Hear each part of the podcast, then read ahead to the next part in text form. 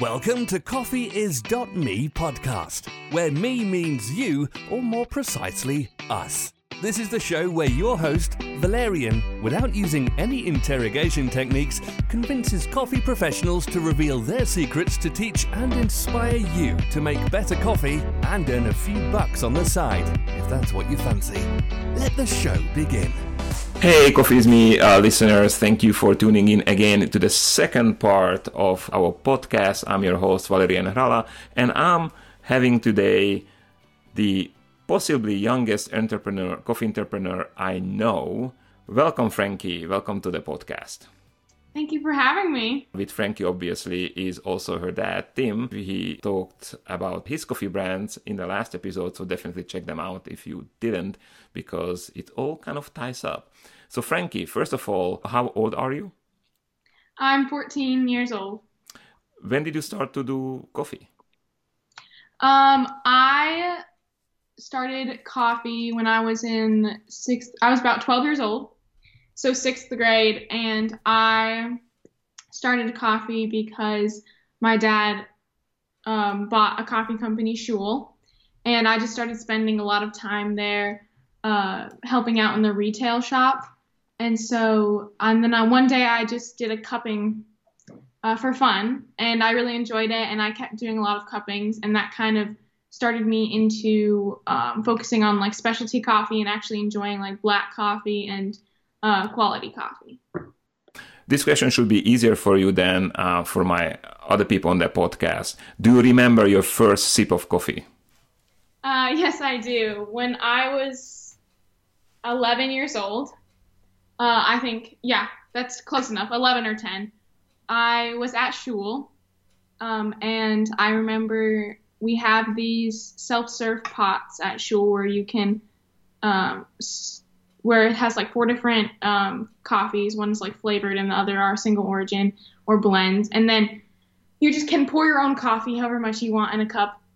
And so I got like a tiny mini uh, tasting cup, and I poured a tiny bit of coffee in it, and then I added uh, some cream and sugar because I wanted to try the coffee, but I didn't think I would like it black. So I just had a little bit of extra stuff in it, and um, and I remember liking it, and then later trying it black and also liking it. So yeah. How old were you? Sorry. Um, probably ten or eleven. Okay, nice. Okay, there you go. Much better than your dad, who had his his first coffee on a date when he was twenty one. So congrats. Thank you. Thank you.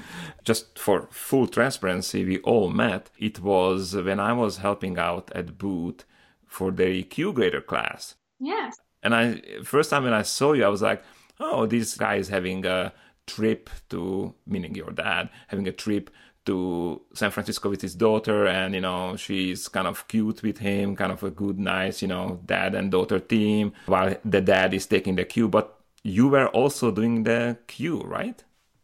Yes, I was. I was. I was really excited about it because we had heard about it from another Q grader um, who we had actually hired to help us at Schuil because we had no Q graders at Schuil. And he told us about the Q course. And I thought that was something that, if it was available to us, that would be a really fun thing to do. And we ended up having the opportunity to do it. Well, first of all, I apologize to misjudge you. I never thought uh, that, I think you were 12 at that time. Mm, I think I, well, 12 or 13. You're 12. 12. Okay, yeah. And then I turned I got my Q certificate on my 13th birthday. That's that's fun fact. Oh, that's you know, I was I was shocked. I did a Q a few months before you guys, and it's very hard. You know, I'm in the industry from 2002. Taking the Q for me was more a challenge. You know, I'm not a big believer in certificates, but it was a ama- it's amazing challenge to see whether your taste palettes are there, whether you can really pass this hard exam. In the first, my, my first class, I failed, missed one class, and that's what happened to you too, right? You mi- failed basically mm-hmm. on one test. And which yeah. one was that? Uh, I failed one of the cuppings. I think it was the Asia cupping with all of the Asian coffees, and I think I I remember that I um, I was less sensitive to the um, the defect that kind of smelled like gasoline. I'm forgetting the name. Phenol. Just Yes, exactly. You know, and so I was less sensitive to that, and I was struggling with picking that up, so I didn't end up getting it in the um, in that cupping. But then I retook it later and was able to get it. So we are kin souls because I did exactly the same. Like it was the Yeah. Asia Cup cupping. I didn't pick up the phenol. I never had a problem with the picking up the phenol. The thing is, it's a hard exam. Every day you have multiple, multiple exams. Asia cupping is one of the last ones, if not the last cup. I think yeah, it's the last cupping just before the theory exam. And you are tired. You are seriously freaking tired. So I just missed that cup. I went back. I was like, oh yeah, there it is.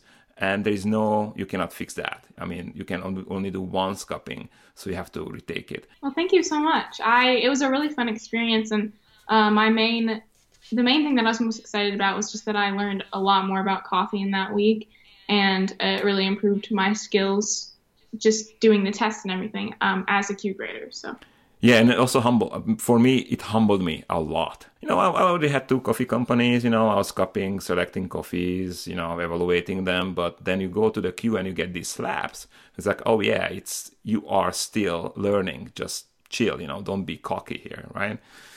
exactly, exactly. So how does it feel to be the youngest Q grader on the world? I, I mean, it feels great to know that you are, I guess, the best at something, but also I think that it, I really hope that a lot more young people want to do it and find interest in it because that's kind of, that's something that's exciting and I think that a lot of young people can really enjoy doing as well as I have enjoyed doing it. Um, and also that, like, Hoven, it, that's not the main point of Hoven that I'm the youngest Q grader. I that's really cool that I am a Q grader and that I can use those skills to like help.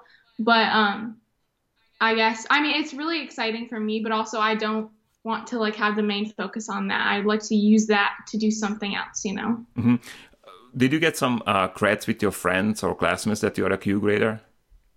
Um some of my friends like to hype me up and stuff like that. they'll they'll um or some I mean sometimes at school um like some of my teachers will come up to me in the hallways or in class and they'll talk to me about it. So that's pretty cool that it's kind of a and people will congratulate me on it. But um so that's really exciting. Were any of the uh, tests something you you were like, oh, this is really awesome? I really I really enjoyed doing the cuppings, even though they were kind of stressful because they were tests, obviously, and you know you're being graded in that. This depends on if you're going to get your certificate or not. Um, I just thought it was really cool to taste all the coffees because they had some really good coffees there when we were, and you know that, and but there were some really good coffees there when we were there, and um, I guess those were really exciting, and also just outside of the tests in the morning, they'd always there'd always be coffee ready uh, when you got there, and I just loved having the coffee, the good coffee, and then also the conversation of the other um, people at the Q course trying that also were there to learn a lot about coffee and also knew a lot about coffee, so that you could just kind of talk about coffee with them, and that's like, and they really enjoyed to talk about that. Yeah, I think it's.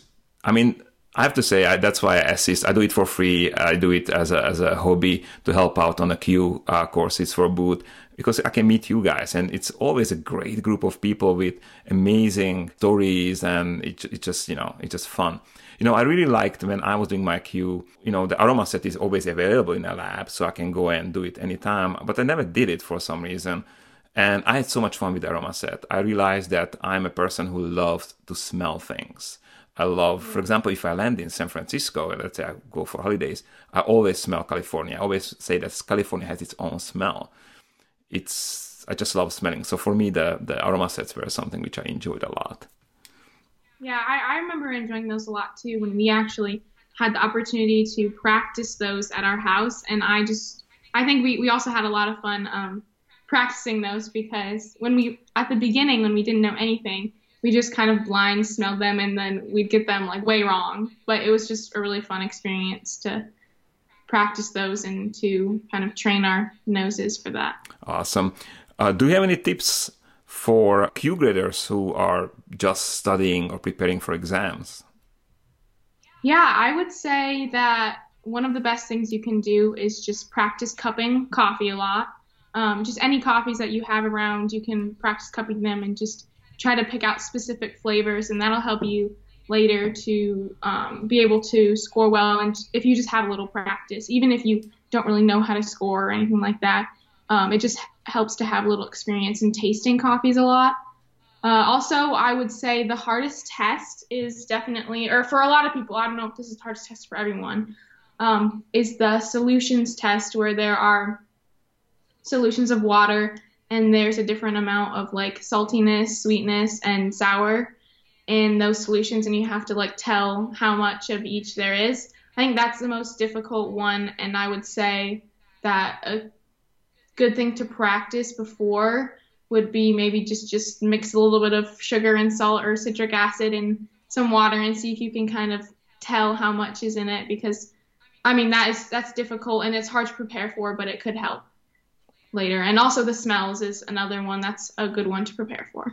If I can add to that from my end, I agree totally with you. Those are all great. Maybe try to get familiar somehow with a defect, like uh, especially the phenol and how sensitive you are, because it turns out that genetically we are different uh, to the phenol sensitivity. And if you want to be a Q grader, you have to find that damn phenol. and yeah. also don't skip cups, which I did. Uh, and that's why I failed. I kind of forgot about that. Or maybe I was, you know, there's always many people. And I have to say I got cocky because I did very well. You know, I did very well on the, on exams until the very last one. And I was like, oh, I just taste this one, that one. You know, we already had a phenol before. They will not do that again. Oh, they they did it, and it was there. You know, I was also angry that it was there. So f- familiarizing with yourself with uh, defect, and it's very hard because most of the coffees nowadays they don't have defects. Right, right. If you buy specialty coffee, it's really rare that you'll find a defect in that. Right. Tasting. Yeah, and many times, you know, like over ferment for me is other thing. Like I these days there are so many coffees I would grade as over ferment, but people are like, oh no, these are amazing, they're so fruity. But on a a Q, you probably will mark it as over ferment, I guess. Right. Yeah. I mean, I remember that from our courses. That was that a lot of people were actually taking that over fermented defect and like scoring it higher because they were like, this is so, this tastes like fruit from like this country or whatever. And so that was really interesting to see. So here is my tip for that if you if you get an over ferment in your five cups there will be one cup which has over ferment the rest will be not having that so there's usually one defect per uh, sample so yeah, yeah, it won't be in every cup. So if there is one fruity one, that means they are looking for over ferment and not a fruity nice coffee. right, exactly, exactly. Awesome. Um, you know, I'm so, also so happy that you did not take the Q only for fun, but you actually did something with it. And uh, you and your dad, you started the brand called Hoven. Tell us about that. What is Hoven, and how how did you decide to start a brand? So Hoven started after actually when we were in the in that initial initial week in the Q course. Um, the instructor Boot, Willem Boot, he mentioned the problem about you know not having enough young farmers in the industry and the average age of a coffee farmer being older than 50, so around like 55. And I kind of took that to heart because I was like, I kind of related to that as a young person and seeing how maybe a young person might not be interested in coming into the coffee industry. And so we took that and we wanted to support young farmers in a way that would make the coffee industry more attractive for them. So, um, Hoven buys coffee that is scores 84 or higher from young farmers ages 35 or younger so that we can, um, you know, pay high prices to these young farmers so that they can actually make this make their coffee farming into the, a career so that they want to stay there instead of doing something else. So that's that's our main goal and we try to provide sustainability in a sense by like making sure that there's high quality coffee but that it's also produced by young farmers. Awesome. That problem is very familiar to me. I'm originally from Slovakia and 1989 we changed from communism to democracy and obviously it's not like magic wand and everything is is different we had a long time to kind of uh, change the economy, change the political system, etc., etc. And one of the consequences, what we got with this amazing economical development, is that farmers, you know, especially the young people, they they didn't want to do that anymore. They wanted to work for, you know, the new startups, or they wanted to work for Amazon or Ford or Volkswagen, whoever is in, in Slovakia, you know, they abandoned farms and they abandoned vineyards. I bought my vineyard in 2004 for $1,000 because the guy, the guy said that, look, nobody else wants it. So just please, please take it. You know, I was like, okay. I was, and I think that that's the same happening in Central America now or other places in the world where, you know, the economy is kind of picking up. These, these countries are getting richer and young people don't want to do that. I think that might be a situation when it's not even the global warming, but exactly what you're doing now would be the cause of you know less coffee on the world. Do you work already with farmers, and how do you how do you find these farmers? So we work with two groups of young farmers right now, and we're obvi- we're of course looking for um, more groups of young farmers to work with. But right now we have two. One from Cauca. Um, it's the the Cafe Norte Young Producers Program. And then also a group of young women from Burundi who worked together to invest in their own coffee mill. And so then they're, um, we buy coffee from them and from the group in Colombia. And we found the we found the group in Burundi because we had already bought coffee from a green coffee source. Um, it's uh, Jeanine, Jeanine from JNP. Yeah, and she and so we already had bought coffee from her, and so my dad called her and asked her, "Do you have any youth programs or any young people that we can work with?" And she had this group of young women. So we bought coffee from them, and um, you can probably say better how we found the Colombian. Colombian group because you did more of that. Sure. Uh, The Q grader that Frankie mentioned earlier, who really helped, uh, you know, our, our initial, he helped form our initial quality control program, um, is David Poole, who uh, Valerian, you know, through Boot. Right. And so he was introduced to me by Helen Russell from Equator. And so I'm I'm forever grateful to Helen for all the great advice she's given me over the years, but also for the introduction to David. And David works with Coffee for Peace as well. And so Coffee for Peace uh, was was pretty instrumental to helping us find this this group of young farmers from Cafe Norte. And and Coffee for Peace is you know funded by USAID, and so it's all kind of it all worked together to help us help connect us with this group. Mhm. I blame uh, David Poole for my craziness about specialty coffee. In 2002, I was doing copying Starbucks doing dark roast, and when I came to the United States, I visited Equator. They had some tasting or cupping or something, and David was there. He was still, I think, he was the director of coffee, the dark roast drink drinker at that time. With you know, Equator does all kind of coffee, so they do dark, they do medium, they do specialty, and you know, we tasted coffee with my dad. He was visiting me at that time and he he had these uh, uh, he asked on the end like you know, what do people what do you guys think about this coffee? Which one did you like? And people answered. And he was very excited about my opinion because i told him that i'm a roaster from eastern europe or central europe. And i said well you know i liked that one. And it was i think it was dark roast sumatra or something like that. And he said okay is there something you didn't like? I was like I really hated this one. I think that there is a defect in it because it was all funky. And that was a beautiful uh, Ethiopia Yirgacheffe, uh, floral, jasmine, you name it, you know. and he said, Well, actually, that's our most expensive coffee. And I was like, Wait, what's this about this most expensive coffee? And then I started to experiment with that and I discovered, you know, that, okay, I see why people drink uh, light roast. And it changed my whole world. So, David is the one who kind of kicked my butt that in that direction. So big kudos to him. Sure, he did it very gracefully too. He's like the kindest person ever. Yeah, oh, yeah, yeah. Of course. I mean, he, he I don't think he, he, I don't think he knows this story, by the way. So you know, I met him like once or twice after that on uh, specialty coffee events and stuff like that. But I don't know. Uh, maybe next, next time I meet him, I will tell him this story because it is interesting. I mean, You know, I love Sure. it when people come to me and they tell me that, hey man, I started a coffee roasting company because of your podcast and I'm doing great. I mean, I'm, you know, I'm super proud. I f- it feels great, you know. So I should tell him when I meet him next time.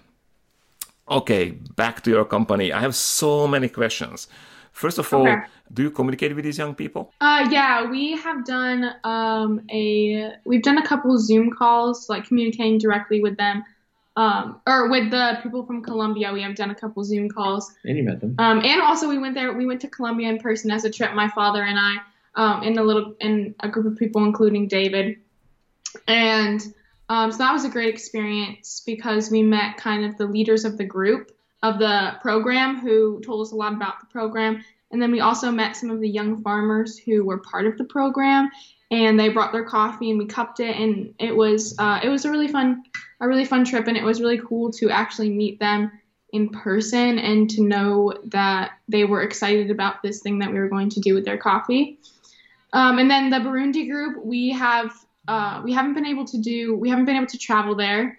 Um, and then we weren't able to do any Zoom calls because the connection between here and Burundi is not um, not great. Or, so we did some videos though, where we sent a video of um, telling them about our excitement and about what we're, we were doing, and then they sent a video back. So we've had like minimal communication with the Burundi group, but a lot of communication with the Colombia group. I love it. That's really awesome. That's really cool.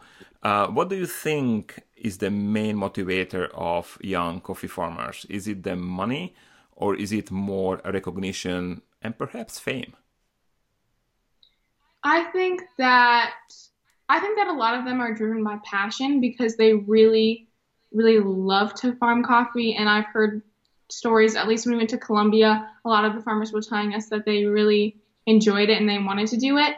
A lot of them were worried about money though, and so I think that is probably the second biggest concern is their I mean, you know, they're worried about money and they want to make sure that they can actually make a living and that they can um, provide for themselves and maybe families later, or if they have families now. And so um, I think that they're very passionate about it, but they also want to ensure that they'll be able to make that living.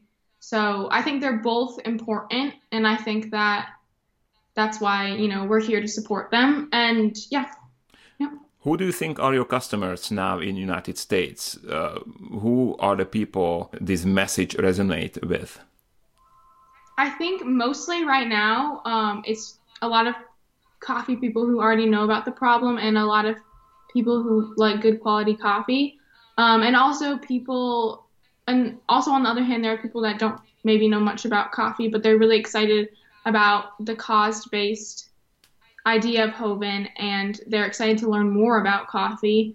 Um, I'm. It's mostly a lot of adults right now. There's not a lot of like young people my age that want to buy it because they're not that into high quality coffee. They're more into like Starbucks drinks or whatever.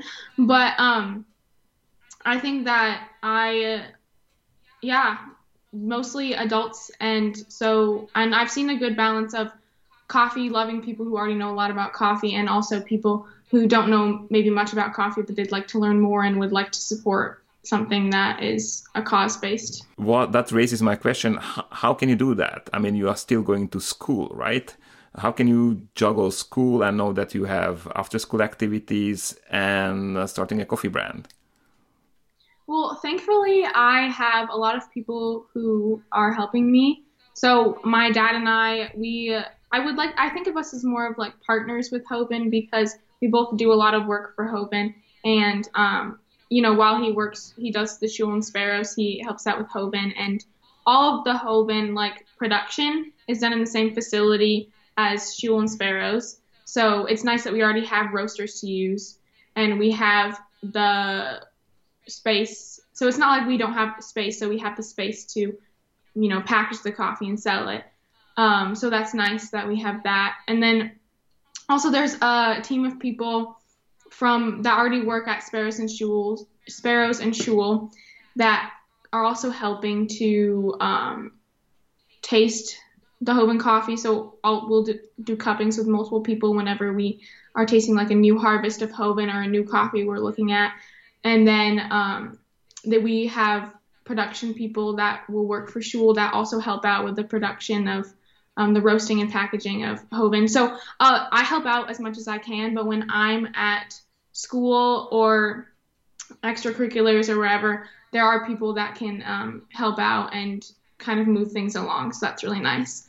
And and thankfully my school is pretty flexible because they've let me miss school for like um, a couple interviews for things like this. They'll let me miss school so that I can, um, as long as I keep my you know my studies up, I can balance both pretty well. So wait, you don't have to do uh, packaging and labeling. I I try to help out and do that as much as I can, and um, our bags, yeah, and I do that whenever I have time. But we also, some people help me out with that too when I don't have time. Not fair. I'm doing it all the time, and that's probably my least uh, thing I like about the whole coffee world: packaging and labeling. Ugh, I really hate that. Not fair. about with that because I, I want it to be fair. I want to try to do some of that labor so that I'm not just like doing the interviews and talking about it and then not helping out with any of the stuff. So I try to do as much of that as I can as well. No, I'm messing with you. You know, you then you get in trouble like I did, and I am figuring out, okay, what do I have to toss away from my life and focusing on things what matters. I think that for you focusing on the mission itself and spreading the word is super important. You, you're doing it smarter than I did. so I fall into the packaging and labeling by my own fault. I'm asking for my entrepreneurial daughter because she, she always feels that she wants to start something and she always wants to earn money. As a teenager, what would be your advice how you should go about it when you want to start a business? I would tell her that she shouldn't have to feel super rushed into like starting her own thing.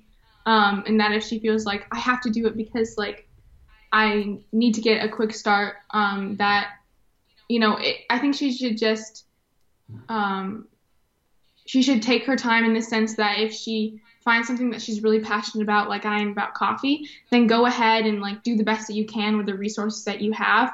And even if it's just like a, something really small and maybe you're only selling to neighbors or if you're like you know trying to start your own babysitting business or like baking and you just do in your little neighborhood or you um, are like on instagram and you only have a couple people each week that order from you or whatever that can that's a great start because as long as she's doing something that she's passionate about that is something that is really cool. And i know that as young people usually we don't have as many resources as adults and we don't have as much experience. Like thankfully for thankfully for me i my dad had already has already worked in coffee um, for like a couple years before i even wanted to do this whole coffee thing. So he already had a lot of resources that i could also use and that we could use for hoven.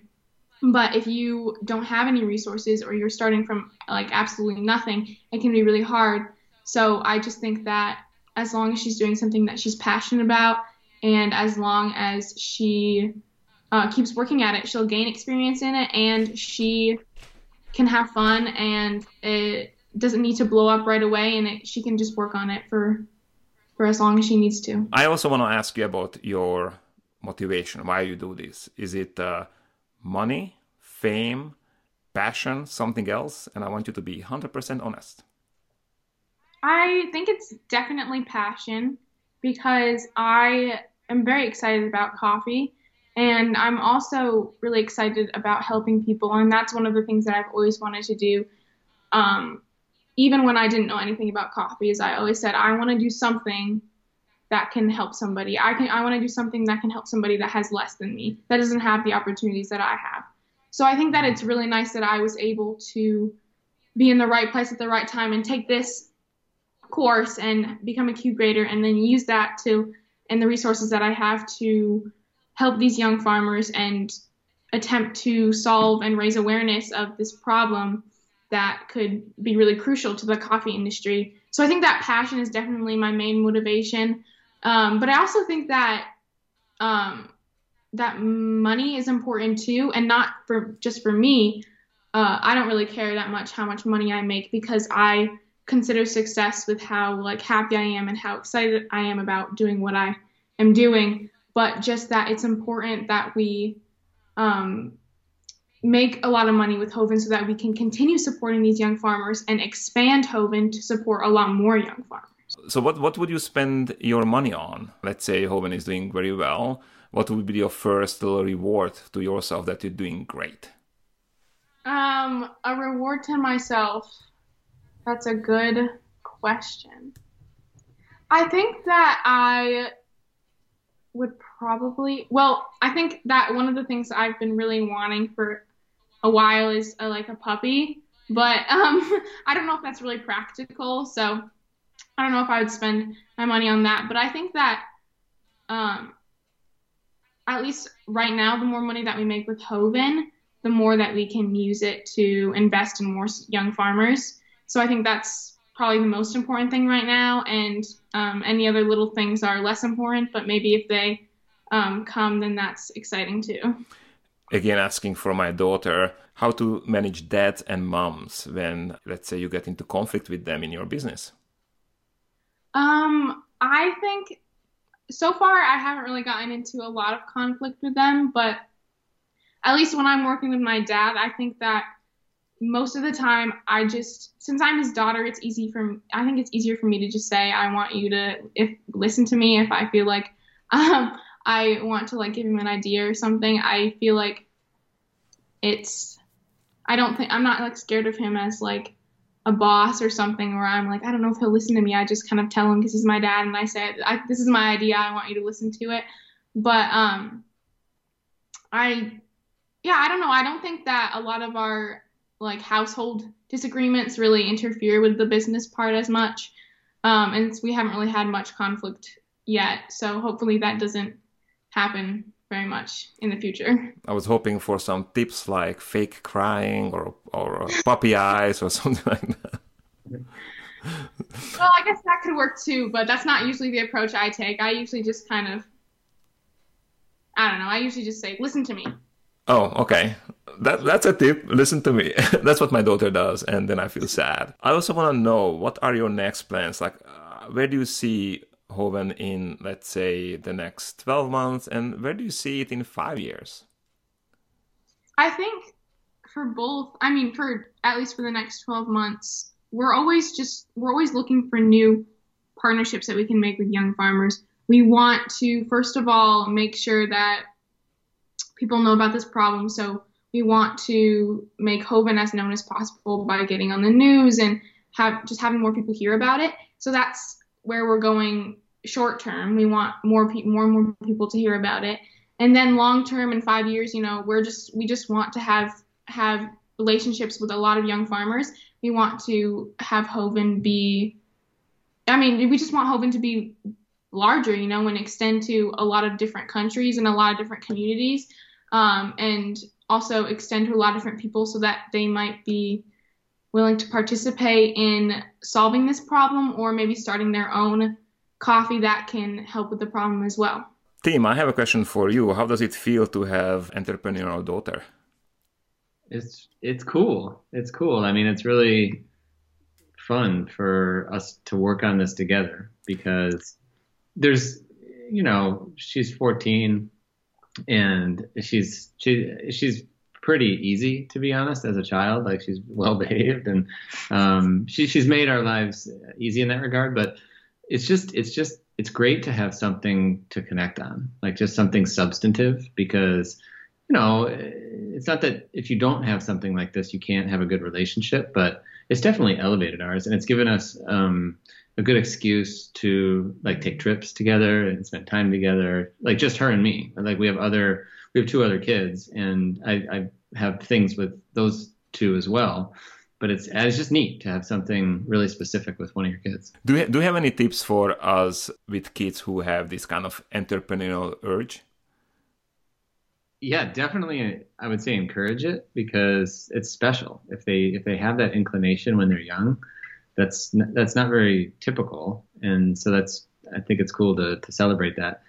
And i guess i don't know what we're what I'm trying to figure out with Frankie is the balance between, you know, having her really focused on this, but also having her focused on her life outside of this. And there's a really good chance that she's going to do well with this and bring a lot of awareness to this issue and Joven's going to grow more, and that's all great. But then maybe she wants to be like an orthodontist um, later in life, and that's cool too. So, uh, you know, I don't want to be too prescriptive in like this doesn't have to be her life. Like it can be if she wants it to be, but she's also totally free to to do something different. Awesome, Frankie. I go through my end questions. You know what's coming. If I would give you ten thousand dollars, which by the way I will not give you, but if I would have give you, what what kind of business would you start? Well, if you're if I'm speaking coffee related, I would definitely use that 10k to invest more in Joven because I think that um, just anything that we can use to grow that will just really help. And I think I'm very passionate about the whole cause based thing and about helping somebody. So I think that that is what I would invest that in. If you're talking not business, um, I don't know. That's a good question. I think that, I mean, not not not business, not coffee. I think that I would, yeah. I think right now I would definitely just use it for Joven. I think that I don't know what I would do besides that right now with it. I'd probably it's only the only thing I would do that is invest in Joven right now, and then I don't know maybe in the future if you ask me the same question it'd be a different answer. But let's elaborate on the Joven because that's cool. I want to spend ten thousand dollars there. So what would you do with the ten thousand dollars in Joven? Um, I would probably use it to uh, well, I would find another youth program that is um, that has youth people that are making coffee. Um, and then I would buy, I would use that 10K or maybe one or two or multiple, and I would use that 10K to buy coffee from them and then sell it again. And um, yeah, that's what I would use it for. Awesome. That sounds that sounds good. That sounds great. Do you have any question for me? What is like your favorite experience you've had in coffee, or maybe one of the coolest people you've met, or um, one of the coolest things that's happened to you in coffee? Oh boy. Next time I will ask these questions. Well, first, you know, two things come to my mind. One, how did I get to coffee? That that, that was a pretty interesting story. You know, I'm a political scientist, and in my beginning of my career, I was working with human rights, and I was uh, lucky enough to go to Kosovo and Bosnia and Herzegovina to work as a human rights officer for an organization called Organization for Security and Cooperation in Europe. And in Kosovo, we were under umbrella of United Nations. So I was there as a human rights officer. And I met this American woman. By the way, I was never in the United States before. I was doing my work in Central Europe. I was traveled through Europe, but not the United States. And my colleague, I met my colleague, and we usually, she usually always commented on on the coffee we had in the office. And to be honest, to be frank, that coffee was uh, just a big, cheap mass brand, um, European, I think, uh, Swedish mass brand called Gevalia. And nothing, like, it's pretty bad. I think it's even mixed with Robusta. But she always commented on that. And as a European with uh, my kind of like pride, European pride for uh, foodie, food stuff, I was like, how can American criticize uh, American coffee, uh, European coffee. So I was always kind of like, you know, we got into this little conflict. And then she, one day she told me, you know what, I'll bring you a coffee from United States. The company is called Starbucks. And again, it's 1999, 9, 2000, 2001. So it's a long time ago. And I was like, fine. So she brought me, uh, first of all, she brought me Sumatra. And that was the first shocker. It's like there are coffees which are from countries, from origin. I mean, all you can get in Europe is just blends. You can get the yellow blend, you can get green blend, red blend, but not coffee from Sumatra or some, some concrete country. So I was, wow, that was very fascinating. I loved that aspect of it. The second thing, it was dark roast. And because all these European cheap coffees were roasted light roast, and the reason was not because of the quality, but because of the weight loss, they were pretty acidic and not good. And this dark roast was a very different taste profile. And I just, you know, I just love that there's coffee which is very, very different. So I fall in love with that concept and I started to look for it. And I said, yes, uh, you American woman. Her name is Katie, and she's my wife today. Um, we, you know, I, I gave her right that that coffee is better than what we are drinking in that place, and that started my whole curiosity about coffee, about the place, about the origin, and that's how I started with coffee. So I don't know. Is is that a good answer? Yeah, that's great. That's a really cool story. I love that. Thank you. Uh, I like to tell this story because it's funny. And by the way, the name Green Plantation uh, was born in a bathtub. Uh, that's my company in Slovakia. I started it like when we came back to um, to uh, Europe. We lived in Budapest. It's capital of Hungary, and uh, one day in the bath, I was like, you know what? I'm going to start a company. And my wife was like, you know what? I think Green Plantation is a great name. So my wife is not involved in my businesses at all. She doesn't like business. She finds uh, this business a little bit kind of like, I don't know, weird. But she was a decision maker in so many things when it comes to the my coffee career. So that's kind of funny. Oh, that's really cool. All right, Frankie, where can people find more information about uh, Joven? Um, the best place you can find the coffee and more information is jovencoffee.com, J O V E N C O F F E E dot C O M. Okay. And they can also follow me follow me on Instagram at KidQGrader, K I D Q G R A D E R. I love that handle. That's awesome. I, I will put everything into the show notes. So if you go to coffeeis.me, you uh, find the article to this podcast and you will find all the links so people can find you very easily. Well, Frankie, good luck with your project. That sounds great. And by the way, good luck. You know, recently I was watching a lot of French TV shows, and I don't speak French, but one thing stuck to me stuck to me that they don't say good luck, but they say bon courage, which means have a lot of courage. So have a lot of courage. You're doing a great thing, and yeah, bye. Thank you so much. Thanks.